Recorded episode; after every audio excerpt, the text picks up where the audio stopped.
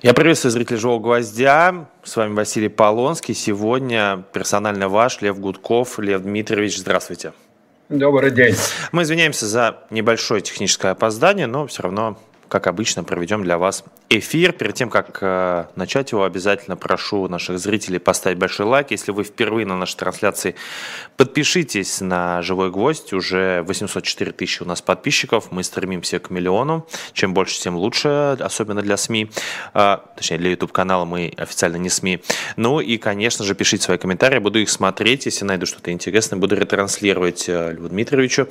А, а мы начинаем. Э, Лев Дмитриевич, хочется начать конечно же, мы не можем просто это обсудить. У вас вышел э, отчет итоговый за май. Очень хотелось бы зацепиться э, сразу за июнь, потому что интересно сразу же, конечно, были бы цифры за июнь, как это тревожность и как отреагировали, но какие мы выводы можем сделать за май?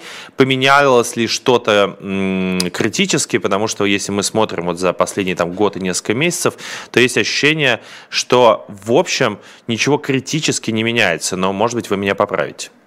Нет, критически ничего не меняется. Действительно, работает пропаганда и усиливается э, консолидация с властью. Это совершенно точно. Медленно, но усиливается.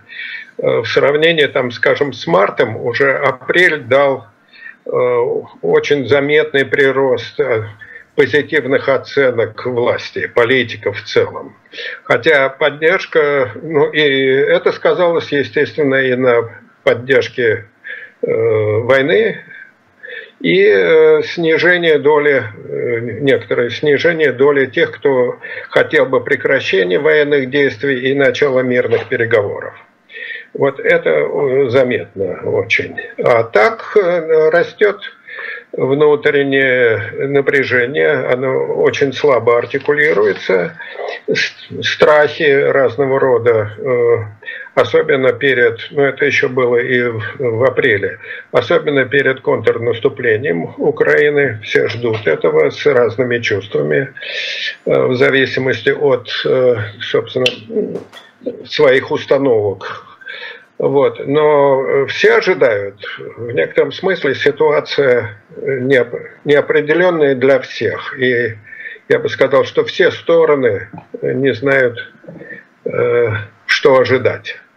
Ни власти, ни украинская сторона никак не проявляет, ни российская оппозиция.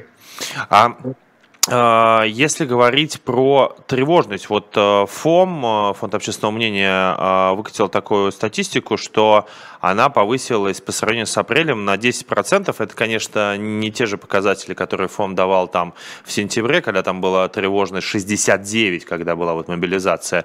Но все равно мы видим повышение этой тревожности. Это связано, во-первых, конечно же, с дронами, но как вам кажется, а, может ли это пойти дальше, потому что мы видим еще какие-то события, которые происходят на а, границе между Россией и, Украиниц, э, Россией и Украиной, в том числе действия того самого РДК э, и так далее, и так далее? это обязательно будет развиваться, э, тревожность повышаться ну, с ходом военных действий. Э, это непременно это будет. Но все зависит от того, как пойдут военные действия. Тревожность э, в приграничных районах, она там совершенно другой природы, она реальна. А вы, потому... простите, что а вы делаете вот замеры прям вот по, например, Белгородской области отдельно? Нет, мы не делаем, мы общероссийские только mm-hmm. делаем. Это единственный, кто, и насколько я знаю, это Елена Конева, э, и, по-моему, она делает это очень хорошо.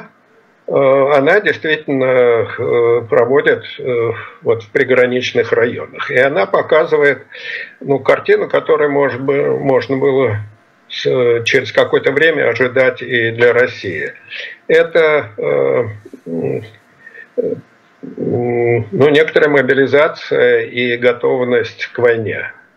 Э, не, не, э, не моральная оценка самой, самих событий, а ну, как бы вытеснение вот всех аспектов, кто виноват, кто там понятно, что Россия надела кучу гадостей в Украине, но ситуация примерно, вот если воспроизводить эти рассуждения, ситуация такая, что как бы не было, война пришла на территорию России, и надо защищаться. Вот.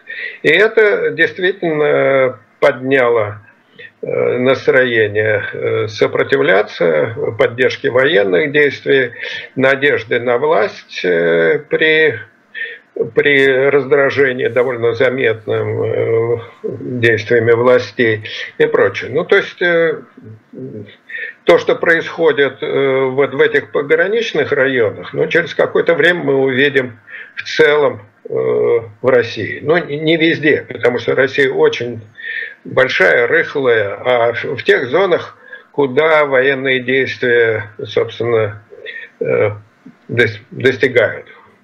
А как вы думаете, вот, а, вот о чем вы и сказали, о том, что Россия вся разная, ее нельзя сравнить как это один регион с другим, но вопрос в другом.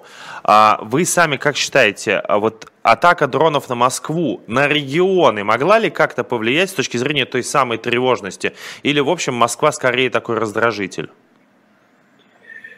Ну, пока, э, как вы понимаете, все зависит от того, как подает телевидение потому что для основной массы населения именно это источник не просто информации, а картины реальности. Потому что эта информация э, она вместе с интерпретацией подается. То есть, собственно, это и есть пропаганда.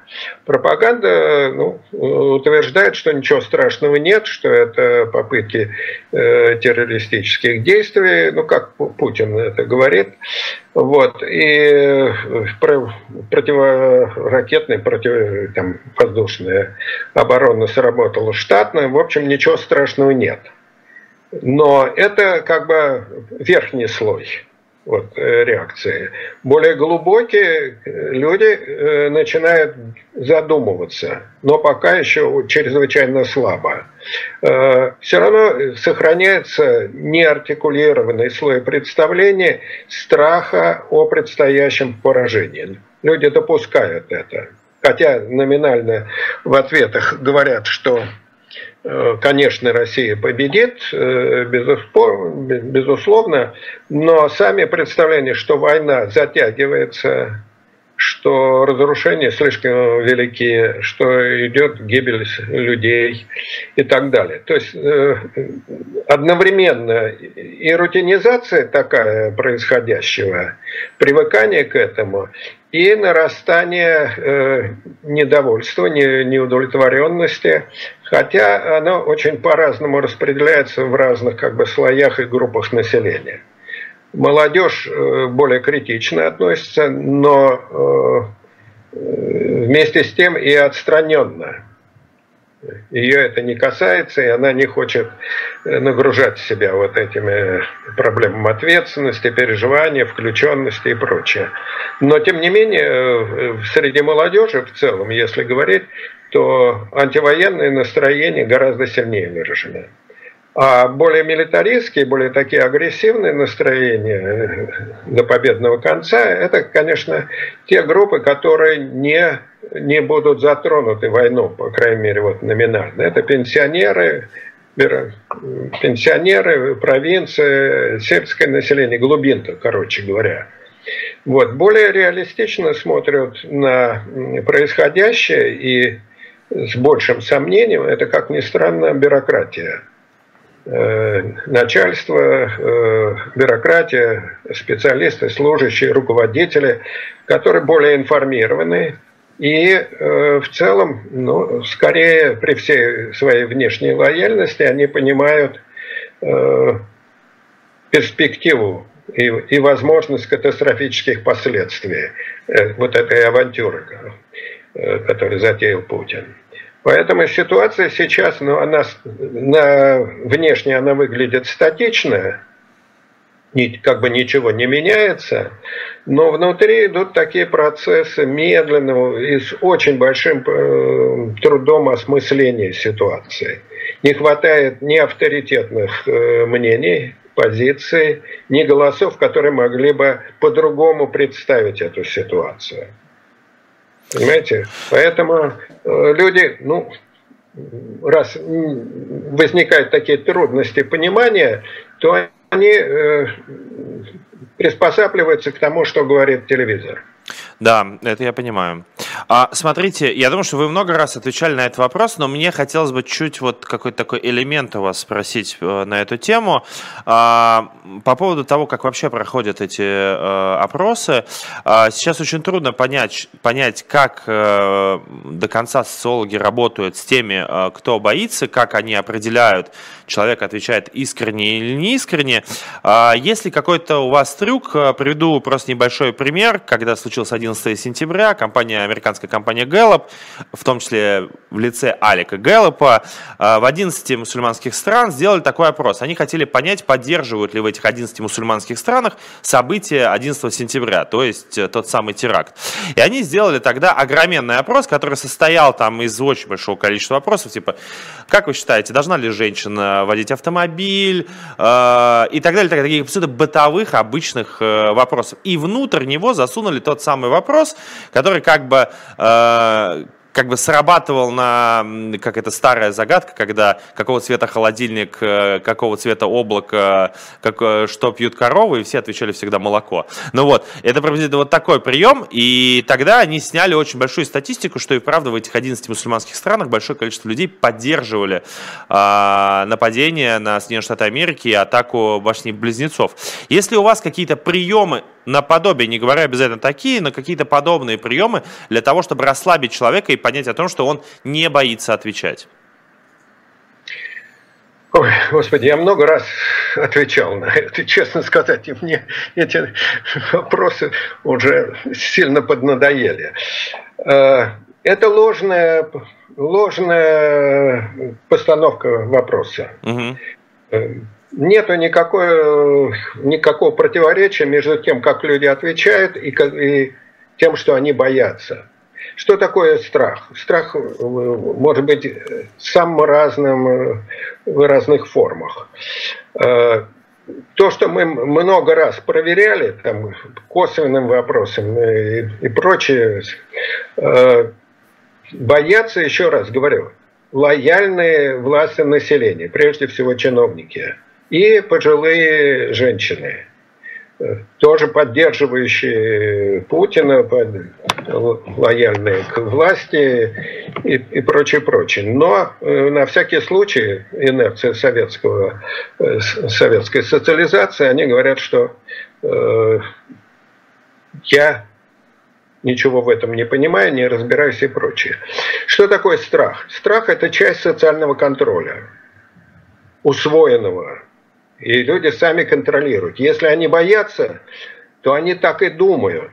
Не надо, не надо представлять себе, что у них есть некоторая задняя мысль, которая не, не позволяет, э, не позв... страх не позволяет ей выразиться. Для того, чтобы была эта мысль, нужны другие источники информации, другое мнение, другая картина реальности, а ее нету вы э, все время, вот те, кто целая кампания против нас развернута э, в последнее время, да. э, масса глупостей, дури там, и подлянки э, в этих обвинениях, но не в этом дело. Суть ее, то, что не хочу видеть ту, ту картину общества, общественного мнения, которое вы нам предъявляете. Вот. Мы хорошие, народ хороший. Ну, непонятно только, почему, собственно, война идет, почему путинский режим сложился. Вот это э, самое трудное, вообще-то говоря, э, отказаться от собственных желаемых представлений и попытаться увидеть то, что есть в действительности. Мы живем в стране, которую многие называют фашистской. Мне не очень нравится это обозначение, я склонен использовать слово тоталитаризм, но неважно, это и фашизм, и тоталитаризм, это, в общем, тоталитаризм более общее просто понятие. Вот. Но э, там критики этого дела утверждают, что фашизм это то-то, то-то и то-то, смотрите, в России нету, нету, не это, но мне важнее гораздо э, учитывать то, что люди связывают с этим. Они называют вот, нынешний режим фашистским, что-то они вкладывают в это. И вот это вот самое важное. Понимаете? Та, та картина, которую мы рисуем, она и есть примерно то же самое состояние умонастроений, мнений, прочее, которое можно было бы э, реконструировать в Германии там 35 38 37 года. Это, это вот надо это понять и принять, и тогда можно рассуждать уже это. Э, страх э, не наказание за то, что вы как-то по-другому думаете, а для массы страх потери собственной идентичности, потому что других э, способов представить себя, оценить себя как граждан великой державы, обладающей силой, моральным авторитетом навязывать другим свою волю и прочее, нет у людей. Сам, сама система Э, нынешнее репрессивного, централизованного и очень мафиозного государства построено так, что у людей не возникает чувство собственного достоинства. Они все время находятся в таком э, фрустрированно-синическом состоянии. И э, идентификация с государством, с великим государством, а особенно которому угрожают все другие, завидуют и нападают – оно придает некоторое чувство собственного достоинства. Вот этот механизм, собственно, и лежит в основе поддержки э, войны. Я вас, я вас понял, я вас понял. А, смотрите, тогда давайте немножко перейдем к людям, а, к самим. Вы довольно много, у вас довольно много выходит разных исследований, которые я регулярно читаю на вашем сайте. Самое главное, конечно, это ежемесячное, самое интересное, которое отслеживает, да. по которым ты можешь отслеживать вообще, что происходит в обществе. Но а, чем же, с вашей точки зрения, э, живут сейчас люди? Потому что мы как бы... У нас было несколько этапов в течение того времени, пока идет так называемое СВО. Э, была мобилизация, было начало войны, были разные этапы. С вашей точки зрения, что сейчас беспокоит людей? Вообще готовы ли они об этом говорить, что их беспокоит? Чем они сейчас живут? Меняются ли их приоритеты по сравнению с тем, что было, например, до войны? Нет, но э, структура страхов, она очень устойчивая. И она за последние годы очень э, мало изменяется. Меняется немножко интенсивность отдельных страхов.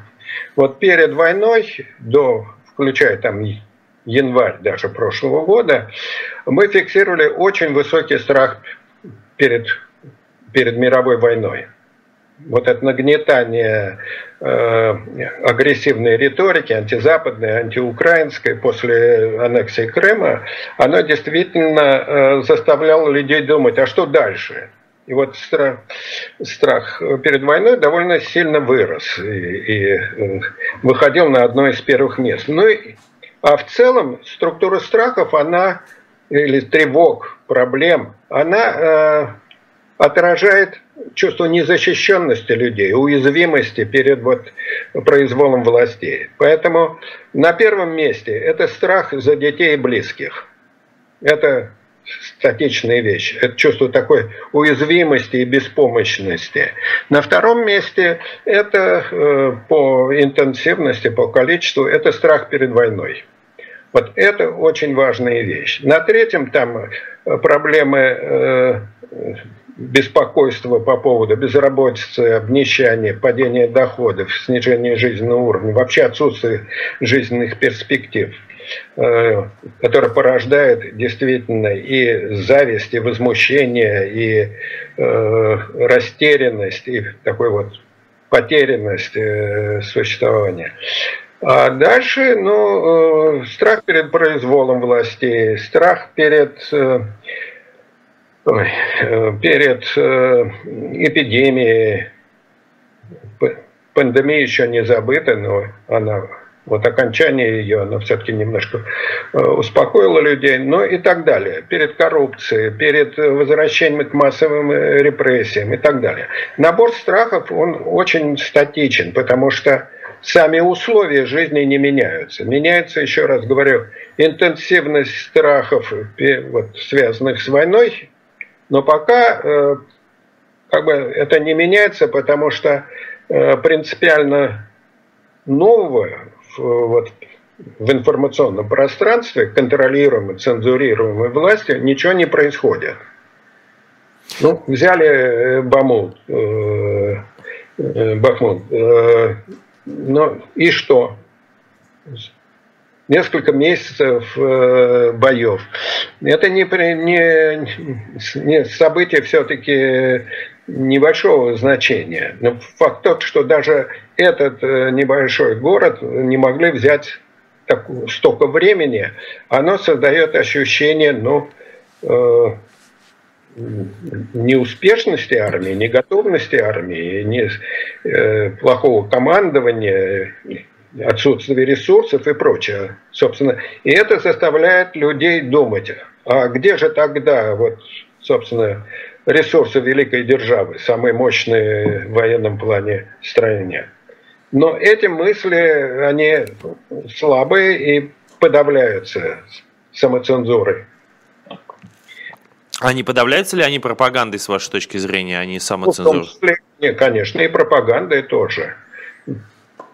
А, смотрите, а вот мы скорее с вами Но... Ну, говори, говорили, вы, вы сейчас говорили о страхах, а я хотел вас спросить скорее про какой-то такой бытовая история, потому что там же есть, вот э, я в том числе вас просил посмотреть в ЦОМовское исследование, связанное с отпуском, да, а, которое они сделали, а, куда кто поедет, я чуть позже назову цифры, но просто нет ли у вас ощущения, что в бытовом смысле цели и задачи жизни многих людей очень сильно поменялись, и они об этом, мне кажется, в том числе готовы говорить.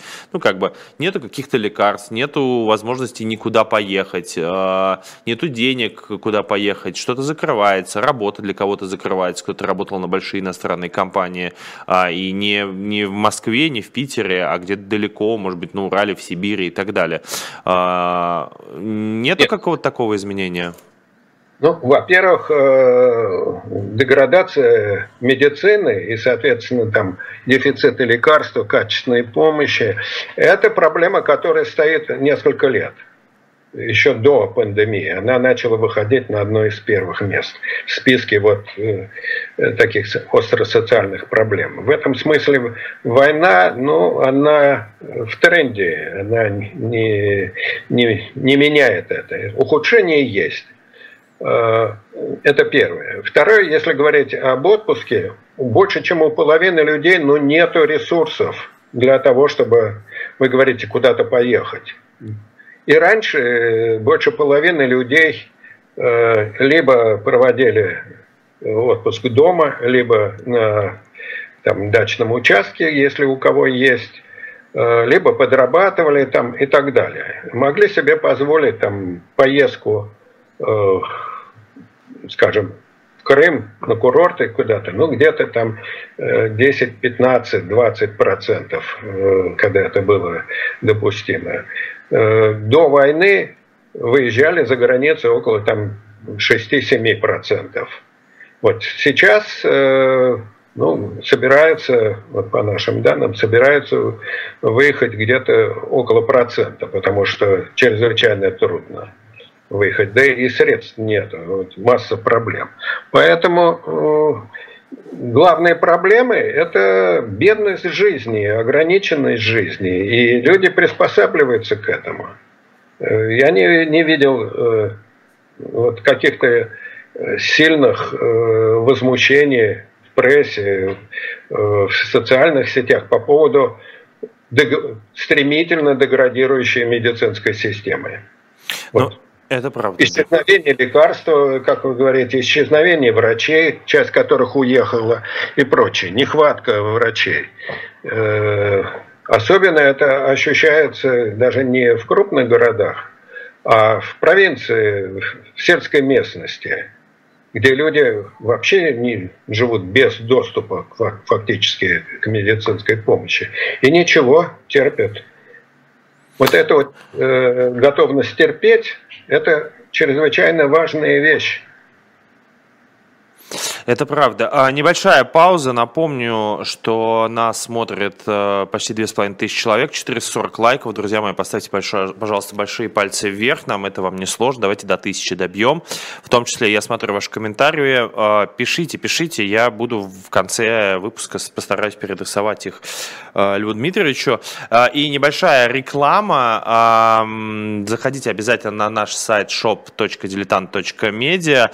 Покупайте там различные книги. Сегодня я вам хочу прорекламировать э, наш новый том комикса из серии «Спасти». Сегодня «Спасти царевича Алексея». А, полностью российский комикс, придуманный в том числе Алексеем Алексеевичем Венедиктовым и написан э, с помощью сотрудников э, «Живого гвоздя», бывших сотрудников «Их Москвы» и журнала «Дилетант» э, от в начале 20 века о том, как пытались спасти одного из детей а, Николая II. А, обязательно заходите на shop.diletant.media и покупайте наши комиксы, не только их, наши книги, но комиксы особенно Алексей Алексеевич любит рекламировать, и вы их всегда ждете и спрашиваете в чате, когда выйдет очередная часть. А мы продолжаем. Напомню, что меня зовут Василий Полонский. А, сегодня персонально ваш Лев Гудков. А, Лев Дмитриевич, а, продолжая вот эту тему, меня абсолютно поразили цифры, которые я увидел у ВЦИОМа, что все равно остались 5% людей, которые готовы ехать в Крым. Ну как, это там ну, как бы там происходят регулярно прилеты ракет, там перекопаны большое количество пляжей. С чем вы связываете, что все равно остается какое-то количество людей, которые готовы ехать отдыхать в Крым?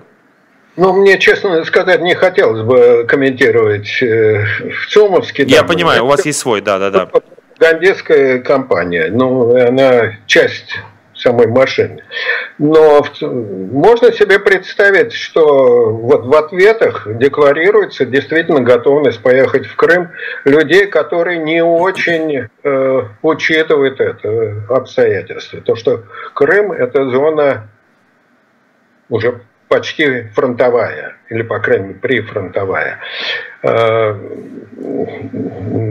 давайте э, вспомним о такой, это самое, авось, русская авось пронесет. Это важная вещь тоже неспособность к учету, рационализации собственного поведения и э, готовности на чудо. Я думаю, что я не смотрел эти данные, нужно анализировать их, кто, собственно, вот готов поехать. Я думаю, что это э, ну, люди с очень средним уровнем достатка, те, ну, которые могут действительно себе позволить поехать куда-то отдохнуть. А Крым – это все-таки такое э, очень привычное место курортного счастья. И туда в ответ на вопрос, куда бы вы хотели поехать, ну, говорят, в Крым. Такой традиционный ответ. А, вот вы очень правильно сформулировали, а, что в целом это часть большой машины пропаганды. И я хотел с вами обсудить, вот мой коллега Алексей Коростелев, а, ему пришел опрос, э, насколько ты патриот. Мы так его назвали, когда переписывались с ним. Он опубликовал у себя в в своем телеграм-канале. Я попрошу сейчас режиссера а, показать один из слайдов, а я вам прочитаю. Там есть такой вот один из вопросов. А, как бы вы ответили сами себе на вопрос, кто я такой? Там очень много ответов. Житель а, моего региона территории, россиянин, гражданин России, представитель своей конфессии, гражданин мира, имея в виду, видимо, анархиста, представитель своей этнической группы, просто человек, житель моего населенного пункта, европейский европеец, азиат другой. А меня абсолютно смутило э, вот просто такое перечисление, как представитель своей этнической группы, но отсутствие понятия русский. Вы с чем это связываете? Что все, больше нету русский, теперь только россиянин, гражданин России есть у нас? Не знаю. Но вообще-то говоря, по нашим опросам э, я русский, это вполне такая нормальная самоидентификация, и ничего здесь нету. Э, я бы сказал, я не знаю, как э, проводился этот опрос, но в принципе э, идентичность такой, а, собственно, вопрос об идентичности такой, он матрешечный. Можно быть э, русским, можно быть э, там, членом своей группы, гражданином мира и прочее. Это не противоречащие, не, не исключающие э, друг друга вопросы.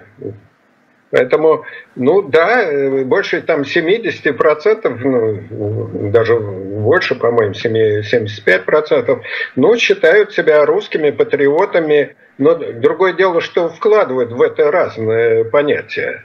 А вообще вот а вообще вот такой вопрос, э, э, насколько ты патриот, попытаться вот это смерить. Э, вы видите в этом какую-то попытку пропаганды или это нормальное, нормальное социологическое исследование? Конечно. Это вносится оценка. Не, нельзя спрашивать, насколько вы патриот. Потому что тогда вы задаете латентное представление о норме. Ну, патриот это тот, кто э, защищает власть, идентифицируется со своей страной, права она или нет и так далее. И, соответственно, отсекаются любые другие версии Э, самохарактеристики себя как патриота. Но, вообще говоря, можно вспомнить Лермонтовское «Люблю я Родину, но с равной любовью». И про слава купленную крови не, не, не затрагивает его. Вот это вот версии совершенно другого патриотизма, э, скажем, некрасовского патриотизма, критического или Салтыковского Щедринского, такого критического по отношению э, к происходящему. Это очень важные вещи, которые, вообще говоря, то, на чем строится мировоззрение оппозиции. Это другая версия патриотизма, другое представление о будущем России, о желаемом устройстве и прочее. Это все тоже патриотизм.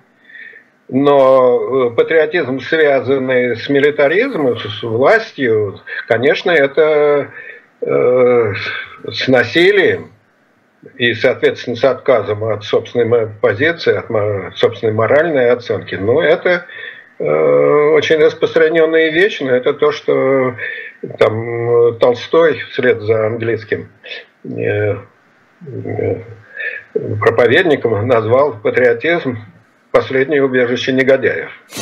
Это тоже э, патриотизм. Поэтому э, с каким мы патриотизмом, дальше надо разбираться, что люди вкладывают в это. Но вы считаете, как социология может снять э, этот слой и понять, э, что люди вкладывают в это, и выдать э, людям какие-то цифры? Или это все-таки невозможно сделать? Нет, конечно, можно. А почему, собственно, нет? Есть э, техники таких косвенных вопросов или э, э, ну, то, что называется там семантический дифференциал, когда вам при... целый список дается, а вы, вы характеристик, качества, вы выбираете те, э, которые соответствуют вашему представлению. Но это должен быть не просто опрос в интернете, который вам на почту приходит, а серьезное социологическое исследование, правильно я вас понимаю? Нет, разумеется. Вообще э, интернет-опросы, они не репрезентативны в принципе потому что отвечают только те, кто хотят отвечать. Это совершенно разные вещи. Ну, так же, как и... Ну, это э, довольно... Это, как всякие вот такого рода оценочные вещи, они требуют действительно более развернутых и сложных методик. Э, скажем, ну, для выявления уровня ксенофобии или характера ксенофобских, антисемитских там, и других установок, но требуется довольно сложная методика. Лобовые вопросы, э, они, как правило, не дают результата, потому что люди, ну, когда, вы говорите, когда вы спрашиваете, э, вы ненавидите всех э, приезжих или там чужих, ну, 60, там, 70% говорят, нет, я отношусь к ним спокойно, как ко всем другим. Вот. А когда начинаешь разбираться с этим, а, э, предлагать там всякого рода стереотипы, оказывается, что Вообще-то говоря, уровень ксенофобии, спящего такого или антисемитизма, анти, э, каких-то там антикавказских настроений, он довольно высок, но он держится под контролем. И чтобы выйти, вытянуть его, ну, нужно довольно такие сложные методики. А вот в связи с этим я хотел вас спросить и вернуться к этой теме, которую вы так э, недовольно сказали, что очень часто отвечали на этот вопрос. А как вы считаете, а может ли наступить и видите ли вы в ближайшем будущем тот момент, э, когда при обсуждении в России э, специальной военной операции или войны э, придется использовать вот такие же методы? как вы говорите, чтобы понять да, настроение, ксенофобские настроения в обществе, чтобы понять э, отношение к войне э, у населения России? Или пока очень далека Россия от этого состояния? Ну, во-первых, нет дискуссии по этому поводу, открытой публичной дискуссии. Поэтому люди, которые далеки от этого, их война не касается – они смотрят на это, э, на то, что происходит, примерно так, как там бои в Ливане или еще где-то. Э, их непосредственно повседневной жизни это не касается. Они не связывают ни ухудшение э, своей жизни с происходящим, ни отсутствие перспектив, соответственно, с политикой власти и прочее. Поэтому это их не трогает. Тем более, что вообще-то говоря, э, стратегия, жизненная стратегия абсолютного большинства населения – это замкнуться в собственном частном существовании. Вот телевизор что-то показывает, это важно действительно, но мои, меня это не касается. Я в политике не участвую и так далее. Вот, поэтому я живу своими проблемами. То есть самосознательное такое самоограничение э, событийного пространства, горизонта событийного.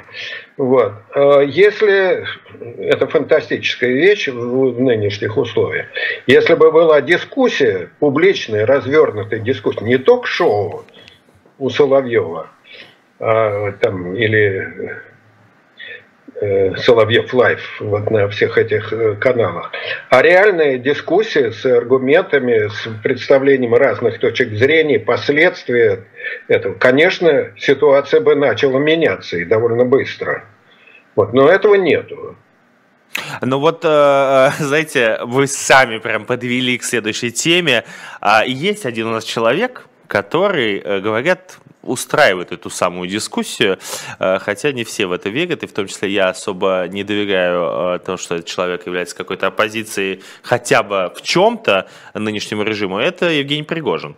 А, и тут цифры у него выросли. Вы в прошлый раз, когда были у нас на «Живом гвозде», э, тогда обсуждать Пригожина было сложно, у него был 1% рейтинг, а тут он выскочил в 4.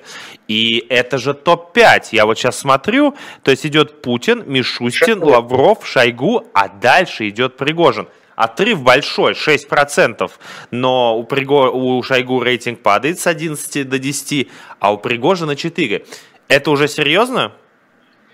Ну, это заметно, я бы сказал, не, это не серьезно, а это заметно. Причем, э, что важно, это не вопрос, не мы задавали список, а это люди сами называли, кому они доверяют. Да, да, да, да, да открытой. То есть это более, более достоверные данные, чем, скажем, ну, формальный вопрос.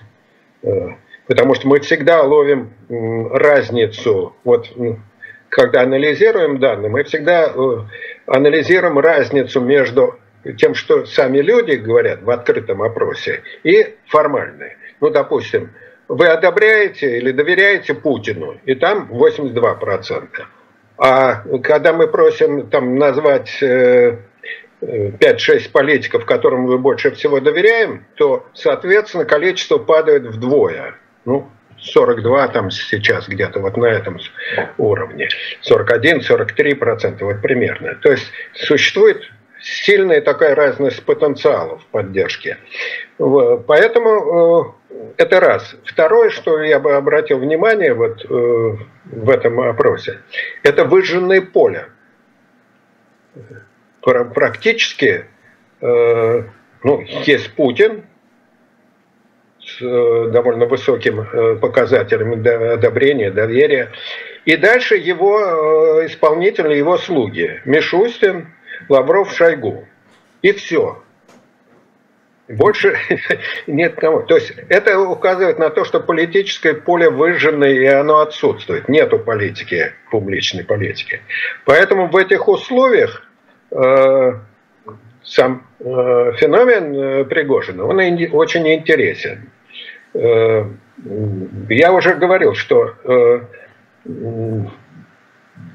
Пригожин не, э, не обладает полити, политическим потенциалом.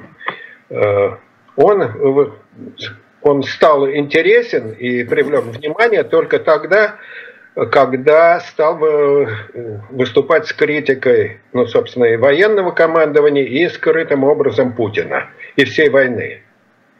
И это привлекло э, внимание э, кого? Вот если посмотреть на состав тех, кто, э, собственно, называл его в последнем майском опросе, то это прежде всего пенсионеры, это ниж, низший слой служащих, ну, примерно вот это. И главным образом это прови... такая глубокая провинция и Москва. Вот в Москве э, э, контингент, который, ну, я бы сказал, характеризуется таким правым национализмом, радикальным национализмом. В принципе, они, скажем, поддерживают войну, но, не, но крайне недовольны ее характером ведения ее войны. То есть они, э, для них э, пригожинская риторика, она звучит чрезвычайно убедительно. И, и действительно, ну, как говорят, э, у, у Пригожина миллион подписчиков. Это выглядит, конечно, очень серьезно, очень много, но в целом, если прикинуть это на аудиторию, на всю аудиторию, то это где-то ну, полтора процента э, всей, всей аудитории. Это mm-hmm. не так. И еще раз повторю, что, на мой взгляд, отношение населения в целом, если говорить к Пригожину, оно очень настороженное. Вот эта вот фигура э, отморозка такого она, э, с одной стороны, она привлекает внимание, с другой пугает, как всякий бандитизм такой, э, за, за пределами нормы, закона и прочее. Э, вот. Ну и кроме того, почему я думаю, что у Пригожина нету политического будущего, у него нет партии, и его никто не, не даст ему создать такую структуру, а против него чрезвычайно мощные силовые институты. Армия, прежде всего армейская, на которую он жалуется. И думаю, что ФСБ и другие, собственно, силовые структуры. Пока э, он под зонтиком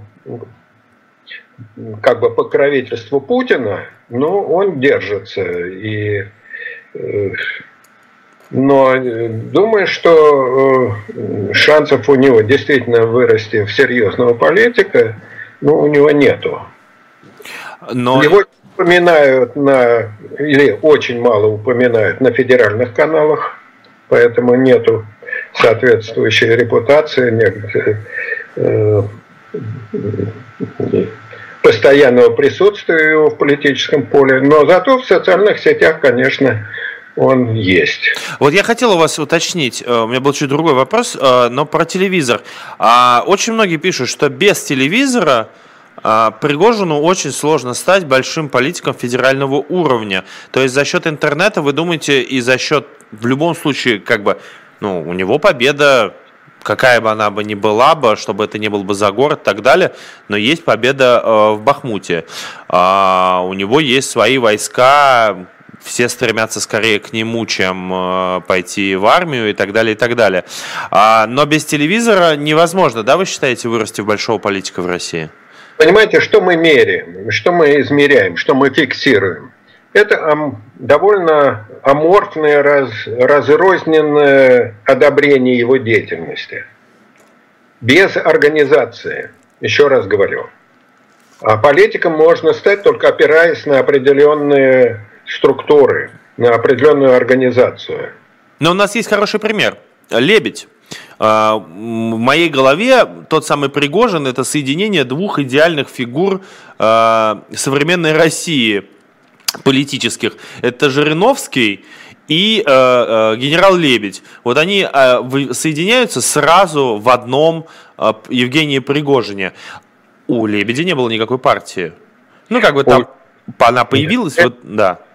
Лебедь, во-первых, опирался на государственные структуры. Он все-таки был секретарем э, безопасности, по-моему, там да, и да, прочее. Да, да, да, да, да, да. Вот. А во-вторых, его популярность э, выросла на том, что он остановил войну. Он заключил э, Хасавюртовское соглашение того, то есть именно то, то сделал, что ждало абсолютное большинство людей – потому что чеченскую войну там, 70% считал несправедливой и э, требовал закончить это. Мы в свое время показывали, что Ельцин вообще даже не может выходить на президентские выборы, если не заключит мирные соглашения. И на этом фоне, конечно, Лебедь получал довольно значительную поддержку своей такой солдатской прямотой, грубостью, решительностью. Ну и это был результат, политический результат, прекращения войны, который, от которой люди э, устали и не хотели. Э, у Пригожина этого нету в запасе. Вот. Но у него есть кое-что другое. Сейчас а, конфликт разворачивается с э, свитой Кадырова, Делимханов и Даудов э, публично перекидываются видеообращениями с Евгением Пригожиным и с одним из генералов, ну не генералов, я не знаю, солдат, возглавляющим ЧВК Вагнером Уткиным. Там происходит такой серьезный конфликт между ними, их базы ботов хейтят друг друга. А вот это же тоже попытка себя раскрутить, потому что конфликт с Кадыровым, это от этого же можно оттолкнуться, и мы можем же увидеть в июне, рейтинг может еще вырасти. Ну, я не исключаю. Конечно, вполне это возможно. Но все-таки ну, не надо преувеличить это. Именно потому, что армия, ну, армейское командование крайне негативно относится к нему, оно вынуждено терпеть потому что Путин поддерживает его. Но, в принципе, настроены к нему крайне э, враждебно, так, судя по всему. Вот, у него шансов не очень много. А какой угу. рейтинг должен быть у Пригожина, чтобы вот мы и правду должны были как бы напрячься? Ну, он должен расти. Да, вот. он должен стабильно расти он должен постоянно расти. Дело не в, как бы, в абсолютные цифры, а именно в тенденции. Это означает, что база у него расширяется. Пока э, за ним, ну, в общем, довольно, э, если судить вот по популярности, те, по тех э, респондентов, которые его называют, это, в общем, люди с очень ограниченными ресурсами. Вот. Это раздраженная масса, но не активная. А, у нас остается 6 минут. Я прям просто в конце, мне было очень интересно узнать ваше мнение, в том числе по этому опросу.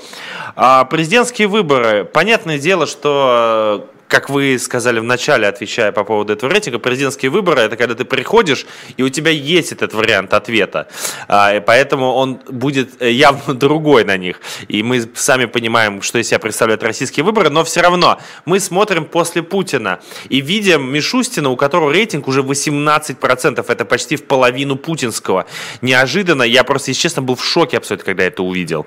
А, видимо, телевизор, как мы с вами обсуждали, так на это влияет. Как вы считаете, считаете, с такими, вот, с такими цифрами мы можем увидеть а, Мишустина, например, мы сейчас метафизически об этом говорим, в это мало верится, но, например, как преемника Путина. Это же хороший рейтинг для того, чтобы выдвигать человека на выборы. Ну, то, что выборы будут не без выбора, это совершенно однозначно. Это да. Тут даже никаких сомнений не будет. Поэтому, ну, все это гипотетические такие конструкции. Да.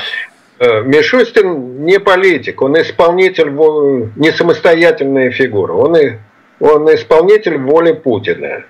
И образ, который ему создает пропаганда, это э, крепкий хозяйственник, технократ, как часто говорят.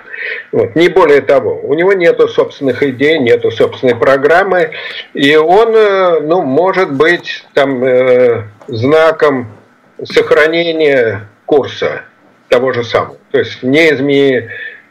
не... неизменности самой системы, даже если Путин там уходит.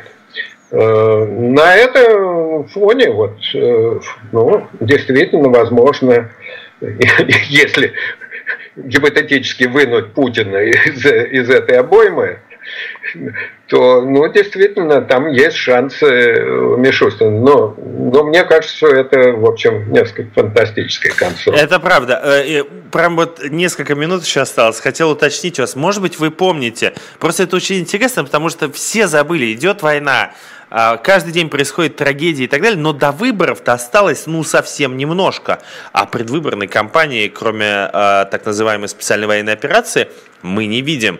И это такая предвыборная кампания Путина не самая удачная э, с точки зрения да, политтехнологических каких-то приемов. Э, в связи с этим вопрос к вам. А вы же помните, может быть, какой был рейтинг у Медведева вот приблизительно за год до того, как его выбрали? Потому что есть ощущение, что у него рейтинг был тоже не самый большой тогда. Не самый большой. Я сейчас не помню, но где-то там был на уровне 20, по-моему, 25 процентов. Да. Но он говорил правильные вещи, и на фоне усталости и раздражения от Путина э, он выглядел как альтернатива, вот, собственно, прежнему режиму.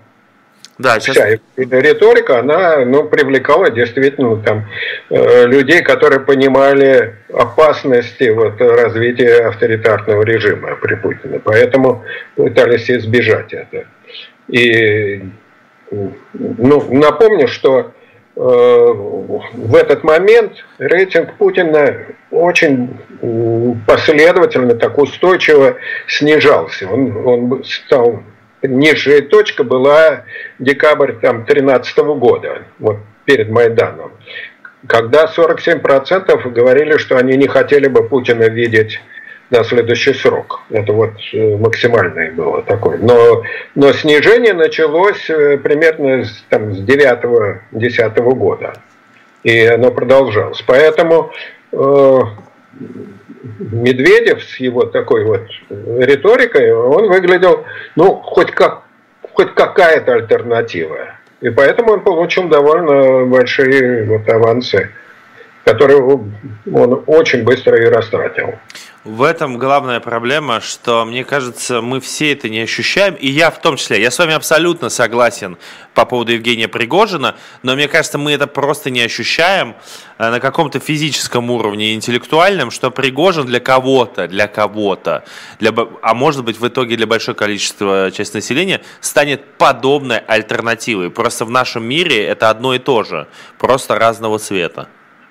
Но для этого нужно несколько условий. Это усталость от войны, ощущение э, кри, полного кризиса, тотального кризиса, провала военной операции, бессмысленности, потерь, затрат огромных и так далее. Э, отсутствие других фигур альтернативных, которые могли бы выступить ну, с, с другими ориентирами, с другими программами и, и прочие такие вещи. Ну, то есть ситуация очень острого, тяжелого и бесперспективного кризиса. Вот. Тогда действительно на этом фоне э, общей растерянности, раздражения, агрессии взаимной, ну, действительно, Пригожин может получить какую-то поддержку.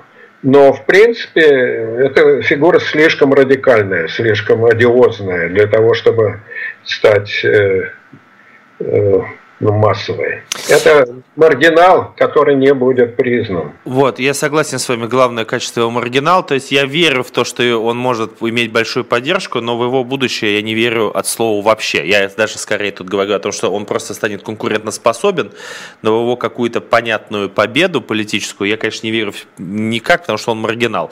А, спасибо вам огромное, простите за какие-то банальные вопросы, они, может быть, у меня, как у журналиста, просто лично возникали, потому что до этого мы с вами не общались, подписались, и я как-то просмотрел несколько интервью, и мне показалось, что э, вы не отвечали в последнее время на это.